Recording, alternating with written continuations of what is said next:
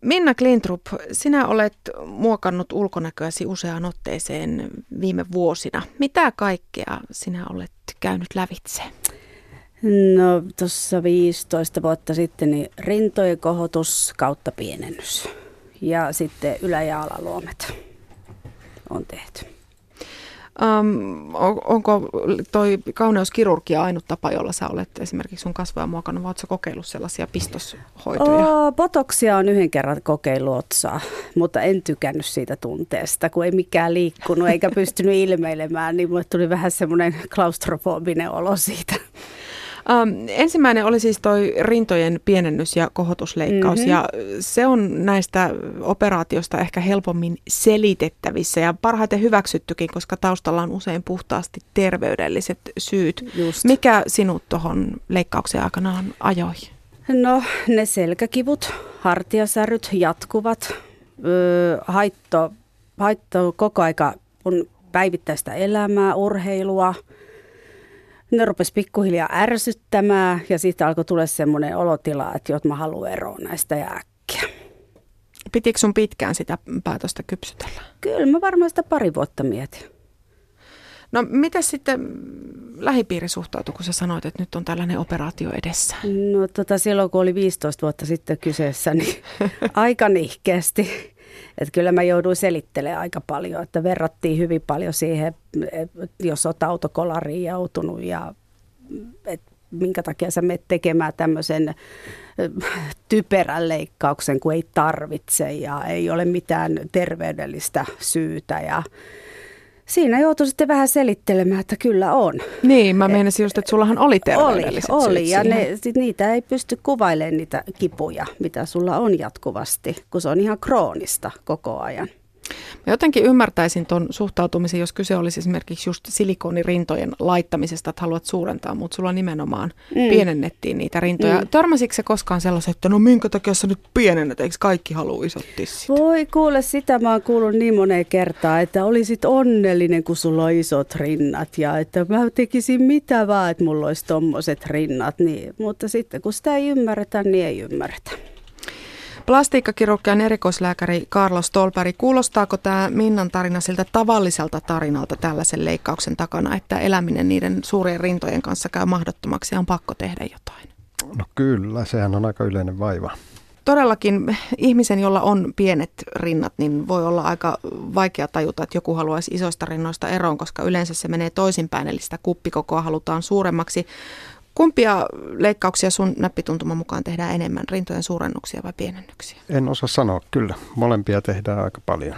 Pienennyksiä tehdään paljon julkisen sektorin sairaaloissa, suurennuksia ei ollenkaan. Niin joo, se taitaa olla niin, että julkisella puolella ei implantteja saa, vaikka, vaikka kävisi kysymässäkin. Äh, mitä mieltä sä olet, miksi meidän kanssakulkijoiden on helpompi suhtautua siihen rintojen pienentämiseen kuin suurentamiseen? Onko se juuri se, että yleensä sen pienentämisen taustalla on ne terveydelliset syyt? Näin varmasti just on. Suurin osa varmasti pienennyksistä on terveydellisistä syistä ja silloinhan se on sairaus siinä missä mikä tahansa. Ja sitten taas pelkästään ulkonäöllisistä syistä tehtävissä leikkauksissa, niin siinä tulee tietysti ihan erilaiset pohdinnat vastaan mm. kuin silloin, jos leikataan sairauden takia. Ja niin kuin äsken kuultiin, niin sehän on vain ymmärtämättömyyttä, jos ei arvosteta niitä oireita, mitä ihmisellä on. Minna, sen lisäksi, että sun rinnat on pienennetty ja niitä on mm. kohotettu, niin sanoit, että sun ylä- ja alaluomet on leikattu myös. Mikäs niihin muutoksiin oli syynä? Oliko se puhtaasti ulkonäkö vai oliko niistä jotain fyysistä haittaa? No alaluomissa oli se ongelma, että tota, no, mulla alkoi ole aikamoiset pussit silmien alla. Ja tota, ilmeisesti isältäni perinnyt sen ongelman ja sitäkin pohdin siinä vuoden päivät ja että nyt tämäkin riitti, että nyt lähti leikkauspöydälle taas. Mm, Joudutko näitä leikkauksia lähipiirille selittämään? Siinä oli kuitenkin jonkun verran aikaa siitä Itse ensimmäisestä en. leikkauksesta. Niin. En. Ajat muuttuu. Ajat muuttuu, niin. Onko ollut tyytyväinen? On, kyllä. Karla Stolperi, pohtivatko sinun potilaasi paljon näitä motiiveja vielä siinä vaiheessa, kun leikkauksesta on päätetty, että onko tämä nyt oikein vai väärin mitä ihmisetkin siihen sanoo? Törmäätkö tällaisiin pohdiskeluihin? No jonkin verran. Kyllä, mutta mä luulen, että suurin osa siitä pohdinnasta on jo käyty ennen, ennen vastaanotolle tuloa. Jos on päädytty siihen, että se ei ole oikein tai tarpeellista, niin sitten tuskinpa ihmistä mm. sitten näkyy vastaanotollakaan. Kukaan ei ole juossut vaatteet päällä pois, että ää, en mä haluakaan. No kyllä niinkin on joskus käynyt. Kauneuskirurgisia leikkauksia tehdään nykyään valtavan paljon enemmän kuin vaikka sanotaan nyt vaikka 15 vuotta sitten. Onko niistä tullut arkipäivää vai vieläkö kauneuskirurgia on jonkinlaista luksusta? No kyllä se on sillä lailla arkipäivästynyt, että suurin osa ihmisistä, jotka tuonne asti päätyy, niin ei pidä sitä niin kauhean ihmeellisenä asiana. Ja toisaalta jos mietitään, että Suomessa on yli 5 miljoonaa ihmistä, että voihan se olla, että siinä on paljon vielä sellaisia ihmisiä, jotka ehkä jollain tasolla voisi haluta jotain toimenpidettä, mutta sitten on erilaisia syitä, että ei siihen ryhdytä. Että ehkä se on luksusta, ehkä siinä on taloudellisia esteitä mm. monilla, että ei voi tulla ja, ja ehkä jossain piireissä ei pidetä hyväksyttävänä ja se voi olla joskus este. Minkälaisia leikkauksia tehdään eniten? Mitä sä esimerkiksi eniten operoit? Nenäleikkauksia eniten. Yleisesti ottaen sitten on, on silmäluomet, yläalaluomet, sitten rintaleikkaukset, suurennukset, pienennykset, mistä on puhuttu. Sitten on vielä kasvojen kohotukset ja, ja rasvaimut ja vartalon muotoilu. Ja no tässä si- olikin suurin osa Joo, siinäpä se mun toivellista sitten rupesi olemaan aika lailla kokonaisuudessa. Aina ei tarvitse turvautua kirurgin veitseen, vaan ulkonäköä voi muokata myös ilman leikkauksia. Puhutaan tästä kotvan kuluttua lisää. Yle, Radio Suomi. Minna Klintrup, sen lisäksi, että sulle on tehty pari kosmeettista leikkausta, niin sä olet kokeillut myös sellaista pehmeämpää menetelmää. Mikä se oli se keino, mitä sä kokeilit? Niin, siis botoksi. Niin, botoksista niin, botoksi, joo. No, se oli semmoinen, halusin vaan kokeilla, että miten se toimii, kun mun sisko asuu tuolla Amerikan Yhdysvalloissa ja hän on jäänyt ihan botox-koukkuun, anteeksi Anu. ja, tota noin, ja sanoi, että se on erittäin hieno keino saada naama sileeksi. Ja sitten mä halusin itse kokeilla sitä ja otsaa sitten laitettiin muutamat piikit ja kahdeksan päivää siitä, niin oli aika ilkeä tunne, kun mä yritin olla hämmästynyt, niin mitä ei tapahtunut naamassa. Niin, ei se mukava tunne ollut. Ei ole mun juttu. Plastiikkakirurgi ja erikoislääkäri Karla Stolberg, tämä potoks on ehkä tunnetuin näistä aineista, joita käytetään kasvojen muokkaamiseen. Mikä se on ja mihin sen teho perustuu? Sehän on lääke. Se teho perustuu siihen, että se estää sen lihaksen toiminnan paikallisesti noin puolen sentin tai sentin alueelta siitä kohdasta, mihin sitä laitetaan. Eli voidaan, sitä ruiskutetaan sinne lihakseen ja ähm, voidaan täsmällisesti päättää rentouttaa tiettyä lihasta tietystä kohdasta tai tiettyjä lihaksia. Ai, että ähm, sitten ei, niin kuin, ei rypyt oikein, kun ei pysty ry, rypistämään. Hmm. Niin, ja sitten kulmakarvoja voidaan hiukkasen saada nostettua ylemmäs sillä ja, ja avattua katsetta sillä tavalla. Mitä se botox on? Se on, siis se on lääkeaine, se on botulinitoksiini on se, botox on kauppanimi, botulinitoksiini on se aineen nimi. Se estää äh, välittäjäaineen vapautumisen hermosta lihakseen. Sä sanoit Minna, että se ei ollut kivaa.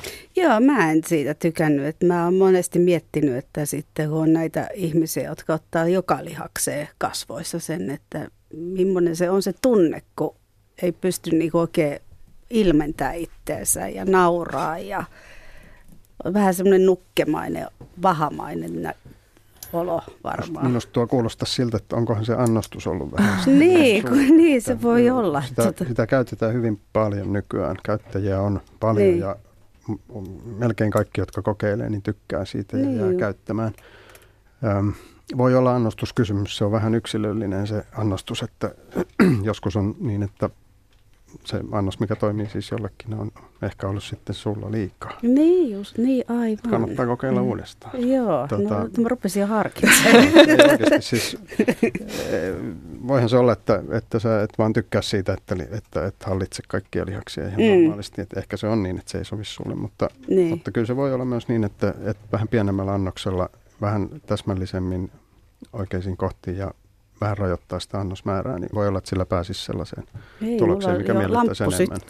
Tarkoitus ei ole näyttää vahamaiselta nukeltamista niin, tapauksessa. Niin, ja, aivan. ja kaikkia lihaksia, mistä laitetaan, ei ole tarkoitus ö, lamauttaa täysin, vaan ainoastaan hienosäätää vähän eri lihasryhmien välistä tasapainoa. Joo. Joo, niin mä katsoin mun siskoakin, niin se on ihan normaalin näköinen, mutta se on vaan semmoinen silosempi.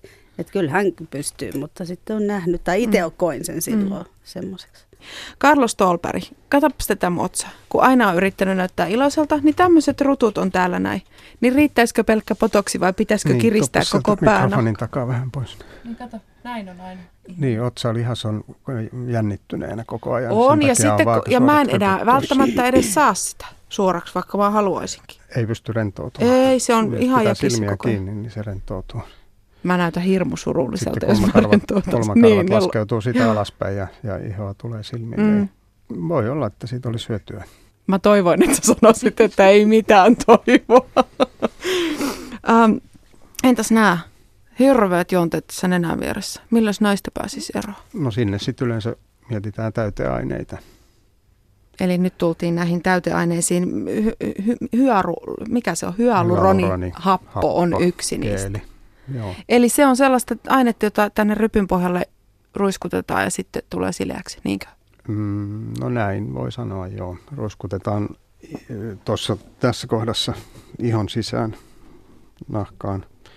Se lisää, se, on, se keeli on siis vettä, jos on semmoista sitoja ainetta, että se vesi ei imeydy saman tien pois sieltä, vaan se kestää sitten puoli vuotta, vuoden tai yli se toimii samalla tavalla kuin jos sinne ruskutettaisiin vettä suurin piirtein. Eli se lisää sitä ihon painetta ja kimmosuutta, mm. suoristaa sitä kautta. Onko se turvallista? On se varsin turvallista, joo. Harvoin on jotain reaktioita allergiasta tai yliherkkyysreaktioita tai muuta. No mä mietin tätä täyteaineiden laittamista tai nyt vaikka sitä potokshoitoa, että kynnys on, olisi aika korkea, varsinkin kun tämä pistoshoitojen antaminen on aikamoinen viidakko, kun puhutaan nimenomaan täyteaineista. Ei tarvita minkään valtakunnan lääketieteellistä koulutusta välttämättä, että voit laittaa pystyyn kauneusklinika ja alkaa laittaa ihmisten naamaan täyteaineita.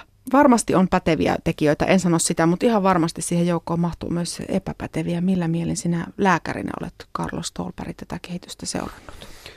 Itse tässä parikymmentä vuotta kirurgiaa harjoitelleena, niin tuntuu, että edelleen se on aika vaikeaa se täyteaineen laittaminen.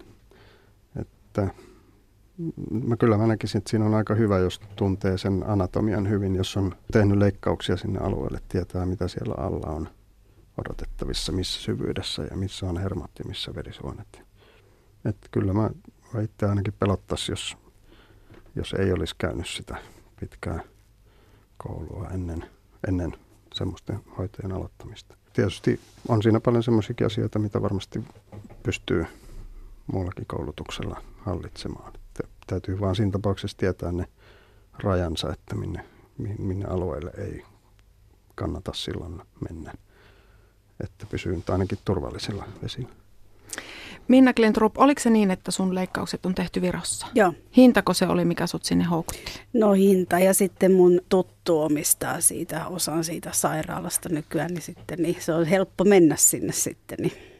Eli sua ei hirvittänyt lähteä Viroon leikattavaksi, vaikka sieltäkin on niitä vähemmän mukavia tarinoita aina silloin tällöin tullut. Mm, no silloin kun nämä rinnat tehtiin, niin silloin tietysti vähän jännitti, mutta ei nämä silmäluomet enää. Et silloin lähdin jo ihan turvallisilla mieli. Sun ei ole pakko vastata tähän seuraavaan, mutta mä kysyn kuitenkin, mm-hmm. kuinka paljon sulla on mennyt rahaa näihin leikkauksiin? Aa, ne rinnat oli muistaakseni 3700 ja silmäluomet oli ylä, oliko se kuusi ja puoli ja ala sama, että ei sen enempää. Oli joka sentti arvosta? Oli, juu, kyllä. Carlos Tolperi, kaikissa leikkauksissa, oli puhe isosta tai pienestä, niin piilee aina riskejä, niin myös kauneuskirurgiassa. Onko olemassa mitään tilastoja siitä, että kuinka paljon Suomessa esimerkiksi tehdään epäonnistuneita kosmeettisia leikkauksia ei, vuosittain? Ei siitä mitään erillistä tilastoa ei ole. No jos joku menee vikaan, niin mikä sitten yleensä menee vikaan? Onko se joku leikkauksen jälkeinen komplikaatio vai ei toivottu lopputulos? No tietysti komplikaatioita aina voi tulla silloin tällä verenvuotoa, bakteeritulehdusta muuta pientä. prosentit on aika pieniä ja yleensä nämä tilanteet on kuitenkin hallittavissa. Ja sitten on tietysti kaikissa kauneusleikkauksissa niin tulee tietty prosentti ö, erilaisia pikkujuttuja, mitä sitten pitäisi korjata. Vaikkapa epäsymmetriaa tai jää joku pieni ryppypoimu, jokinlainen muotovirhe johonkin tai muuta. Että se on varsin normaalia, että, että silloin tällöin tulee esimerkiksi 10 prosentilla tai leikkaustyypistä riippuen, niin mm. jollain prosentilla, niin, niin sellaista, että tehdään pieniä jälkikorjauksia, mutta se oikeastaan silloin ei voi puhua komplikaatioista eikä edes kauhean suuresta ongelmasta. Se on asioita, jotka pitää hoitaa sitten. Voiko noita tehtyjä muutoksia perua, että jos haluaa vaikka nenänsä jotenkin muokata ja sitten muutaman vuoden päästä tuleekin ikävä sitä vanhaa klyyvaria? No, joo, kyllä. Monia asioita voi ehkä, joo, ehkä näin voi sanoa. Kyllä sellaisia siis on joitakin tullut, että on esimerkiksi ulkomailla leikattu jotain ja sitten halutaankin Jäljet palauttaa siistiksi, se alkuperäinen niin, tai, tai korjata no tietenkin jotain. eri asia, jos halutaan korjata. Se on toinen juttu, mutta, mutta siis ihan sellaista, että haluttaisiin ihan takaisin siihen, mistä lähdettiin. Joo, kyllä sellaistakin joskus, joskus esiintyy. No eipä varmaan nyt, ei kai voi sanoa, että on mahdollista palauttaa täysin ennalleen tai tehdä tekemättömäksi jotain ja leikkausarpia ei varmasti saa poistettua, mutta joo, kyllä tietty raja asti sellaistakin voi tehdä. Suositeltavampaa olisi tietysti miettiä etukäteen se. Niin. Punnita se asia niin, että ei sitten ala jälkikäteen harmittaa. Minna Klintrup, mä taisin jo kysyäkin, että sua ei ole koskaan harmittanut jälkikäteen. Ei, kyllä mä tuossa rupesin jo miettimään näitä mesolankoja, että niistä jo kävi katsomassa netissä, että onko ne sitten turvallisia. Onko Ahaa, ne mitäs ne on? No, tai älä kerro okay. vielä, kerro kohta. Kerro. Yle, Radio Suomi. Kaikki kotona puhuu tänään kauneudesta ja sen muokkaamisesta. Minna Klintrup, sinulle on tehty useampia kauneuskirurgisia toimenpiteitä. Rinnat ja silmäluomet on leikattu ja potoksiakin olet kokeillut. Mitä sä näit tänä aamuna, kun sä katsoit peiliin ensimmäistä kertaa? Väsyneen tyypin. Löysitkö jotain sellaista, jota haluaisit vielä korjata? No sanotaan näin, että kun tähän ikä alkaa tulee, niin totta kai alkaa nämä suupielet vähän mennä alaspäin ja alat näyttää siltä, että sä oot huonolla tuulella koko aika. Niin kyllä sitä aina välillä salaa venyttelee näin ylöspäin, että miltähän se näyttäisi. Sitten jossain vaiheessa luin niistä mesolangoista, että mä en niistä sen enempää tiedä muuta kuin se, että se lanka sinne sisään laitetaan ja sitten sen ympärille alkaa kollageenituotanto, mutta, mutta se on vasta niin kuin ajatusasteella. Onko sä Karlo Stolperin näistä langoista kuullut? Joo, niitä siinä oli tuossa kymmenisen vuotta sitten oli semmoinen vaihe, että niitä monet innostu laittamaan. Ja aika pitkälti niistä on minusta luovuttu. Olen huomannut, että jotkut kyllä edelleen niitä tuntuu käyttävän. Kerro vaan lisää, mä haluan tietää kaiken siitä. Ainakin silloin, silloin tuota, sen aikaisilla niin ei ollut kauhean vakuuttava se lopputulos. Mm. En tiedä, onko sitten nyt jotain parempaa tietoa olemassa, mutta en ole itse niistä kyllä innostunut. Onko sä Minna jäänyt koukku jotenkin ulkonaan muokkaamiseen? Tota noin, niin se vaarahan on tässä koko ajan olemassa. Ja mä oon sitä miettinyt hyvin paljonkin, koska sit sä rupeat helposti näkemään vaan niitä omia vikoja itsessäsi. Et kun sä korjaat yhden kohdan, toisen kohdan, tosta vielä, tuolta, tuolta, tuolta, niin se on aika vaarallinen tie minusta. Että sitten aletaan mennä liiallisuuksiin. Joo, ja tästä liiallisuuksiin menemisestähän me voidaan muun muassa juorulehtien palstoilta sillä tavalla lukea, kun joo, näitä kyllä. joitakin, jotka joskus ovat näyttäneet ihmisiltä ja näyttävät nykyään jossain mm. joltain ihan muulta. Öm, sun, sun ei ole pakko vastata tähän seuraavaan kysymykseen, mutta mä voit potkasta nilkkaa, jos, mm. jos loukkaannut. Mutta eläksä jotenkin sellaisessa jatkuvassa tyytymättömyyden tilassa, kun sä katsot peiliin? Ja pohdit sitä ulkonäön muokkaamista vai onko sellaisia hetkiä, että sä katsot, että no joo, ok, onhan mä oikeastaan Se riippuu kaunis. ihan mun mielentilasta. niin kuin aina yleensä. Niin, se riippuu siitä. En, en siis, oli jossain vaiheessa, kun mä aloin lähenee 50, niin silloin alkoi tulee niitä fiiliksiä. Mutta sitten tota noin, niin en mä tiedä, miten mä sitten pääsin siitä semmoisesta pakkomielteestä eroa. Että kyllähän mä itteni hoidan edelleen ja syön terveellisesti ja se on ehkä enemmän se mun pakkomielle. Mutta kyllä sitä aina välillä tulee mieleen, että hitsi että kyllähän tässä vanhenee. Ei tälle voi mitään. Plastiikkakirurgia erikoislääkäri Carlos Stolberg, kuinka tyypillistä on se, että kun tehdään yksi operaatio, niin sitten tehdään toinenkin? Onhan se aika normaalia. Et jos, jos on korjattavaa, niin sitten miksei. Mm. Missä menee sitten se raja? Minkä näköisenä sä Minna olet itsesi niin tyytyväinen, että voit todeta, että nyt ei koskaan enää? Tuleeko sellaista hetkeä? Tulee varmasti. Vai onko se tullut jo? No itse asiassa saattaa olla, että on tullut. Että et ehkä aika hassu kysymys. Nyt en osaa kyllä vastata tuohon, mutta tota, no niin, en mä varmaan koskaan lopeta sitä itteni huolehtimista. Että mä olisin niin tyytyväinen. Mm. En usko. Mutta tota, järkipää. mm. Mihinkäs herra tohtori rajan vetää? Voiko ihmisen ulkonäköä muokata loputtomiin? No ei tietenkään. Kyllä se sanoisin näin päin, että pitää olla joku vika, joka korjataan. Onko, jos se vika onkin vaikka pelkästään esteettinen vika, mutta silloin, silloin se on järkevää. Ja sitten eihän tuommoinen leikkaus nyt välttämättä muuta elämää eikä persoonaa eikä muuta. Ja se on vain yksi pieni osa kauneudenhoitoakin. Muuttuiko Minna, muutuit se jotenkin silloin esimerkiksi ensimmäisen leikkauksen jälkeen? Vaikuttiko se jotenkin psyykkisesti suhun? Ei se siinä, ei minusta kyllä. Eikä kukaan muukaan ole ainakaan huomauttanut siitä. Että itsellä oli vaan sisäisesti vaan paljon parempi olo, että semmoinen varmempi olo, mutta ei se muuta. No mitä sitten, jos joku haluaa jotain ihan kauheita, esimerkiksi aivan liian suuret silikonit tai huulet, jotka muistuttaa enemmänkin banaaneja kuin huuli, huuliparia, niin voiko lääkäri kieltäytyä tekemästä sellaista? Joo, eihän me tehdä mitään, missä ei ole järkeä. Se on aika huonoa mainostakin, jos tuolla mm. kaupungilla liikkuu sellaisia ja ne kertoo, kenellä ne on käynyt. Niin, kauneudesta sanotaan, että se on katsojan silmässä, että se varmis suorittaa sellaisen leikkauksen, leikkauksen, joka ei sun mielestä paranna en. potilaan ulkonäköä, mutta siitä ei ole mitään vaaraa hänelle. En. Ette? En. Onko se joutunut monesti sanomaan, että sori, mutta että tohon mä en kyllä lähde? No joskus, mutta toisaalta sanoisin, että mm, aika, hyvin, aika hyvä käsitys ihmisillä on, että useimmiten ei ole mitään ristiriitaa siinä, että useimmiten se, mitä ihminen esittää, on täysin järkevää ja odotukset on kohdallaan ja, ja se, mitä he haluaa, on, on on sama, mitä itsekin olisin ajatellut. Jos se ei ole, niin sitten sit pitää vakavasti miettiä, että onko siinä järkeä. Minna Klintrup, onko sun kropassa joku sellainen kohta, mihin sä missään nimessä et halua koskea, vaan olet siihen täydellisen tyytyväinen? Tai niitä on varmaan monia.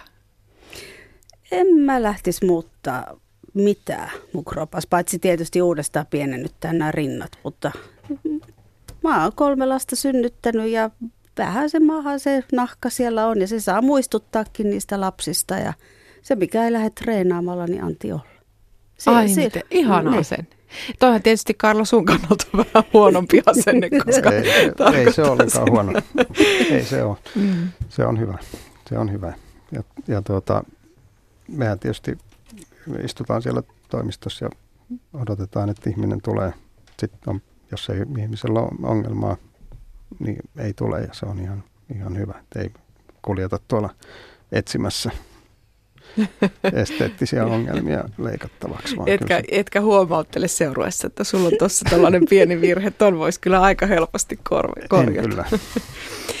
Varsinkin me naiset ollaan hirvittävän tarkkoja siitä, että meidän keho on nimenomaan meidän oma keho ja meillä on oikeus päättää, mitä sille, mitä sille teemme ja miten me sitä käytämme.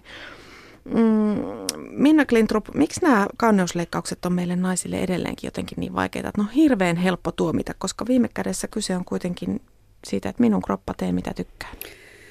Jaa, tota mä oon pohtinut pitkään ja kun mä oon sitten historiaakin ottanut historiastakin selvää, niin kautta aikoihan naiset on tehnyt aivan hulluja asioita itselleen näyttääkseen hyvältä tai nuoremmalta, niin nykypäivänähän se on turvallisempaakin vielä ja pysyvimpiä tuloksia, niin en minä, mä en tiedä mikä siinä on, että tuomitaan niin helposti. Mm.